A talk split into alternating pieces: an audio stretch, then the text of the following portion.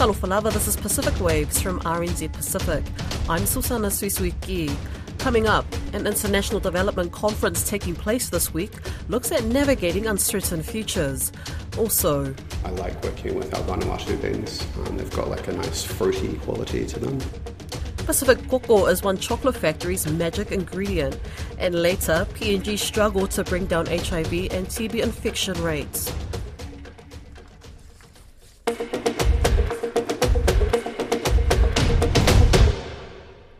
A lot going on in the foreign aid space, according to Peter Rudd from the New Zealand Council for International Development. CID is the umbrella organisation for NGOs working in providing foreign aid, and on Wednesday and Thursday this week, they're holding their annual conference featuring significant input from overseas, such as the Australian Minister for International Development, Pat Conroy. CID Executive Director Peter Rudd told Don Wiseman it's the first face to face meeting in four years. It's really an opportunity for the sector to come together, uh, our members from the international development humanitarian space and government, Ministry of Foreign Affairs and Trade, and other development actors and partners, so we can basically share um, stories, learn from experts in the field, both from in New Zealand and, and internationally, and really an opportunity for that shared learning and, and knowledge sharing. Yes, there have been some significant changes in recent years, haven't there? The, the way, for instance, Pacific nations want NGOs to behave around disasters. There's an effort to cooperate a whole lot more and to coordinate activities directly through the government. Yeah, that's right. There is, and obviously, as, as you know, we you know our NGOs do a lot of work particularly in the Pacific, but also uh, in other humanitarian sort of zones, whether it's Ukraine or, or Myanmar or the Horn of Africa, which has got a food security issue. Uh, so, yeah, there is a, a, localization sort of approach, which has been going for a number of years, and there's probably different stories and iterations of what localization is, but essentially it's giving voice to those Pacific nations. So rather than telling them uh, what to do and how to run their programs, actually giving them more of a hand up rather than a hand out. So the NGO sector is very good at that in terms of building partnerships and, and that community engagement level, which is so critical, particularly in the Pacific. Funding also has been a factor in the last four or five years.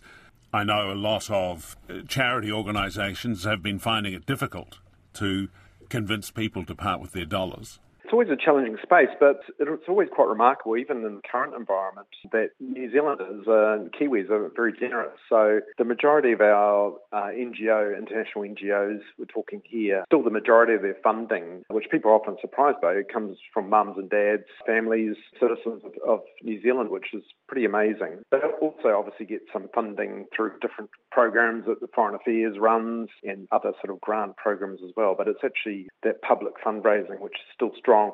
That being said, it's obviously challenging in the current environment. You know, we're in a cost of living crisis, inflation, etc. So that does hamper that fundraising. But, but by all accounts, it actually seems to be going quite well. Council for International Development run an annual survey of the international development sector in Aotearoa as well, and we'll be releasing data from that in the coming weeks, which will sort of point to where that fundraising a, what sort of level they're achieving and where their funding is coming from. Well, from the conference, you hope what will emerge? Yeah, I mean, it's a great opportunity. We've got my counterpart, Yali Elahua, who's the director of the Pacific Island Organisation for NGOs. So she's coming down from Suva, Fiji to, to come and present in person.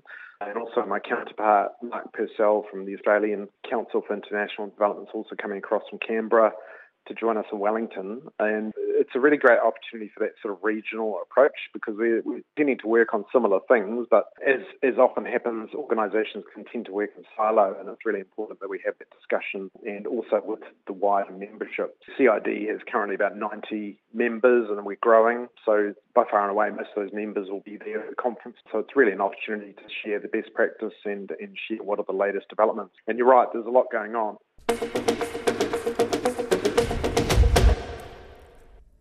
A chocolate factory in Dunedin is looking to expand its operations and hopes to put Pacific cacao beans on the map. The chocolate brand Ocho sources its cocoa directly from farmers from Vanuatu, Solomon Islands, and Papua New Guinea. Only 1% of the world's cacao was grown in the Pacific region. Alicia Food met with indigenous Maori chocolatier Tipene Ngapaki from the chocolate brand Ocho. All of the, the cacao that we bring in from the Pacific so it's fairly traded um, from the farmers who grow it, right? So for me, it's really important that Indigenous people are paid correctly. I'm tangata whenua, um, I'm Māori, and um, for me, that just really matches my own personal ethics, which is why, you know, it's important. I mean, the other thing as well, that there's only 1% of the world's cacao is produced in the Pacific, so it's it's got a unique flavour compared to some of the other chocolate in the world as well. Talk to me about the flavour of the chocolate. Why is it so special? Yeah, so I mean, we're pretty lucky in the Pacific. We've got really beautiful climates and, and environment and soils and stuff like that. So, for example, um, I like working with our Vanuatu beans. Um, they've got like a nice fruity quality to them. PNG beans, for example, um, you know, if you sort of think, you know, in your head what you sort of imagine PNG, like the jungles and, and the rugged terrain, the beans are a lot more robust as well. So, you know, the beans kind of match their environments to a degree as well. And they all taste different depending on the farms too. So there's a lot of variance batch to batch. Could you break down kind of where the cacao beans come from and um, that relationship between farmer to the Dunedin yeah. operation? Yeah, absolutely. So with regards to the locations, so we currently are sourcing our beans from Vanuatu, the Solomon Islands, and um, Papua New Guinea. So um, primarily, most of our, our chocolate that we produce with a PNG base comes from the Markham Valley region. It comes from a number of small different farms, and the way it sort of works is they've got representation um, in Papua New Guinea, and they make sure that the farmers get a fair cut of, of the bulk sales to you know different different parts of the world, stuff like that. Similarly, um, the same is true with um, Vanuatu and also with the Solomons as well. So um, the Solomon Islands, again, we get it from collectives, um, and similarly uh, with our Vanuatu beans as well. So it's all brought through ethical channels, basically. It's not the global chocolate cartel sort of deforesting and all of that sort of thing. How do you think the future of the chocolate industry needs to go, seeing that sustainability is becoming a lot more important to people? Yeah, so I mean, the chocolate industry historically, to, to put a blunt spin on it, it's, it's been built off the back of slavery um, and predominantly off the backs of indigenous people throughout the world, Africa, the Pacific, and you know, um, South and Central America. So we basically have flipped that on its head entirely. Um, the thing that we do that's quite different from other manufacturers, especially more um, commercial manufacturers, they tend to bring in most of their bulk chocolate from um, Europe, and so they've got hands off where the where the beans are sourced. They've got hands off um, all of the production. For us, it's really important that there's no slavery in our chocolate. So even our sugar. Um, so, you know, like the two key components are cacao beans and sugar and, and, chocolate, and they both generally have pretty unethical sources. Our sugar is also fair trade, it comes in from South America. Um, again, the same sort of collective farm sort of situation where the growers are, are all paid um, a fair rate. So, it's really, really important to the company that every part of this is ethical, you know, from, from the moment it's planted to the moment that it's aided. I'm keen to know about the farmers that are based in the three different Pacific nations that you guys source your cacao beans from. Do you know much about the farmers and is it a family operation? And what do you think the impact is on Pacific communities who have partnerships with brands like Ocho? How important is it for the economy, for people, for families, that money gets funneled back into the Pacific?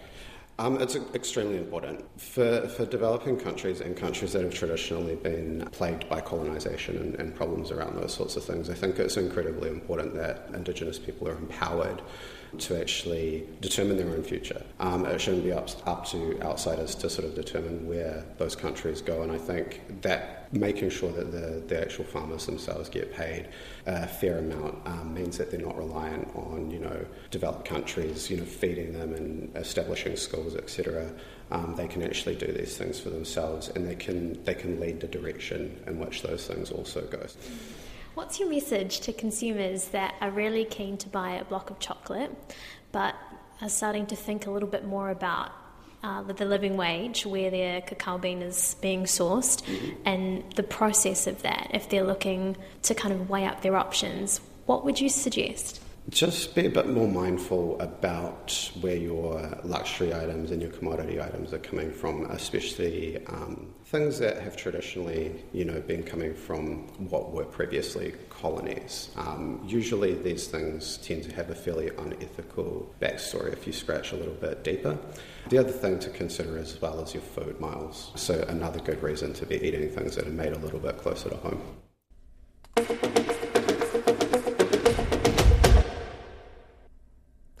HIV and tuberculosis infections in Papua New Guinea have soared in the past two years. The civil society group Business for Health, or B4H, which works with businesses to raise awareness, particularly around TB, has expressed deep concern at what it calls the alarming rate of new HIV infections. Director Anne Clark says with education, access to testing and treatment, they felt the peak of the HIV epidemic had passed. She says the latest HIV snapshot from UNAIDS reveals 6,500 new infections, which is a 91% increase from the 2021 report. Ms. Clark spoke with Don Wiseman. What we know is that there were more new infections in each year for the last two years than there were when we thought we had the peak of the epidemic in the early 2000s. So, what we're seeing is like with the TB situation, the world was distracted from the conditions that we were confronting before COVID. And I think we're seeing a consequence of all sorts of complex impacts of COVID in a country that has had an economy that is really struggling, overpopulation in the main cities where HIV tends to be the focus point, and the consequences of a dire state of government. All right. So, do we know what's happened with TB levels? Oh, the TB situation is, is in a similar case. We had more deaths last year than we have ever had, even before we had proper medications for TB and PNG. And what is being done about it? um, our program continues to work with workplaces to create leadership around health seeking behaviour that address lack of information and lack of understanding in dealing with very complex issues. And as we've discussed before, TB and HIV are very close friends. Where we have very high rates of community transmission of TB, where someone doesn't know their HIV status, the infectious disease that may kill them is tuberculosis. So, in workplaces, creating leaders who understand signs and symptoms and who understand the access to free clinical services is not just a global awareness campaign, it is a detailed and careful campaign to get people actually to attend services. What we have here in PNG is a program called PICT. PICT is a strategy whereby someone who goes to for testing for TB is also offered HIV testing, and someone who goes to HIV testing is also offered TB testing. So, where we have high community transmission of both of those infections, we can try and kill two birds with one stone. Get a, a closer look to anyone who attends a service to be tested for both issues so that we can rule out both. Are they being tested for both, or is it, uh, is it a personal choice thing? No one can be forced to have an HIV test, so preparing people kindly before they go to a TB test that they will be offered an HIV test is something that, you know, is part of the screening process. So when people are well informed about the process, they are more likely to, to agree to be tested. Right. So, and what we also know about HIV is that the signs and symptoms can be insidious, confusing, and all of those things. So, people in a community where health literacy is not high and belief in sorcery and traditional medicine is also high, there's often a reluctance to deal with mainstream health services. So, our project is dedicated to informing people about the detail of services.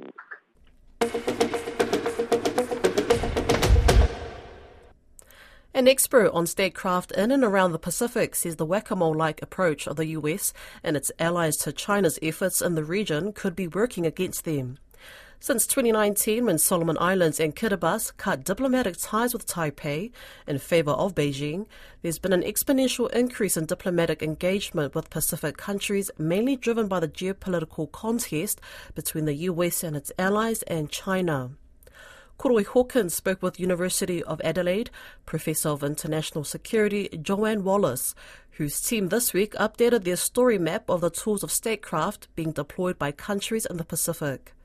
Professor Wallis says the analysis is that a more considered, responsive approach to China's activities would serve Western nations better than their current reactive tendencies. Maybe starting uh, as as you do in your map with uh, just defining for us what is what is statecraft and and how does that apply to what's going on in the Pacific. So statecraft is kind of the word of the the moment in Australia in particular. So we had decided that it was being used by a lot of different people, but we weren't sure that people kind of shared the same understanding about what it meant. So we've come up with our own formulation about what statecraft is. And it's a little bit wordy, so apologies, but it's basically the actions that states take to try to change. And that try is really important because it doesn't necessarily imply that it's successful to try to change their external environment so their region or the, or the globe, or even just their, their very close environment, the policies or behaviour of target states or actors or other groups, because of course we know that influence attempts or attempts to exercise statecraft are not only against nation states, they're also trying to influence individuals or community groups or other actors, and also to try to change the attitudes, the belief, the beliefs and the opinions of those targets. And that's really important too, because that's often a little bit underappreciated when people think about statecraft. They kind of think we've got to analyze what you know state A has done to try to change what state B is doing. But they kind of miss that even if you don't necessarily immediately change what state B is doing, if you change the way they see the world, that will have impacts down the down the road. So we try to capture it's quite a broad definition, but we think it tries to capture all the elements that that statecraft is trying to achieve.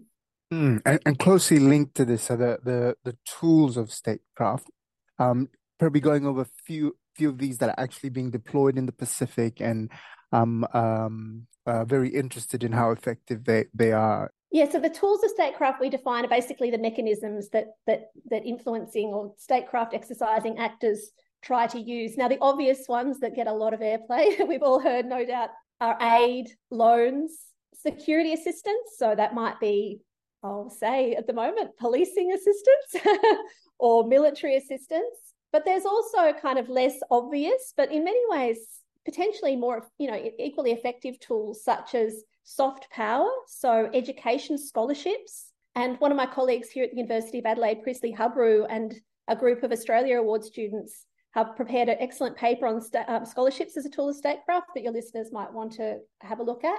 Um, media, the role that the media can play, both state media, so Radio Australia or Radio New Zealand or other actors, but also the role that support to local media can play as a tool of influence. Language training, that's getting quite a lot of um, energy at the moment, um, different language training programs. The churches, um, churches have been a long standing link between certain states, you know, like Australia and New Zealand and the Pacific going right back to missionary times. So, and you know, you could see missionaries in many ways as early early actors of statecraft. Tourism is another tool, uh, labour mobility, and then you get to the sort of more more difficult to identify, but potentially um, powerful mechanisms such as grey zone activities. So this, these might be misinformation or disinformation campaigns, you know, putting the wrong information out via the media or social media to try to change people's beliefs. So there's a whole kind of toolkit that states are using at the moment. There's been a lot of discussion about, you know, the crowded and complex geopolitics of the Pacific and all the statecraft that's being exercised. But we were sort of thinking to ourselves, no one's actually tried to collate it in one place to get a real sense about what is actually going on. And mm. that's what our story map tries to achieve. Going back to your statescraft map, I think one, one of the interesting things I, I was looking at was uh, diplomatic missions and who has missions where. And we've seen a flurry from the US of reopening embassies and opening new embassies. How how um how effective are missions and then who's who's I guess leading in terms of where missions are placed around the region? Yeah, we have one of the interesting findings about the mission. So Australia Australia is has a, a, mission in every Pacific Island Forum member country. So we are the most present in terms of having a, a post in, in the most places, but New Zealand is close behind. And as China and the US is catching up, But one of the interesting things that, because we were sort of like, well, what does having a mission there really mean? You know, because a mission can be a good thing and a bad thing. A mission can be like you've got great diplomats there who are getting out and meeting people and and learning about the country and and, and discussing their own country's policies with the, the country that they're based in. But you know, diplomats could also be a downside too if they're not high performing. um, so it's it's not you know present, and this is one of the things that that we want to discuss in when we, we as we keep working on the story map is it's not quantum that's necessarily as important as quality. So you can have a lot of diplomats out there, but if they're not effective, then you know a few high quality ones might be different. But one of the things that we sort of settled on in the in the moment, I mean, this is a this is a living document, so we're still developing, is it?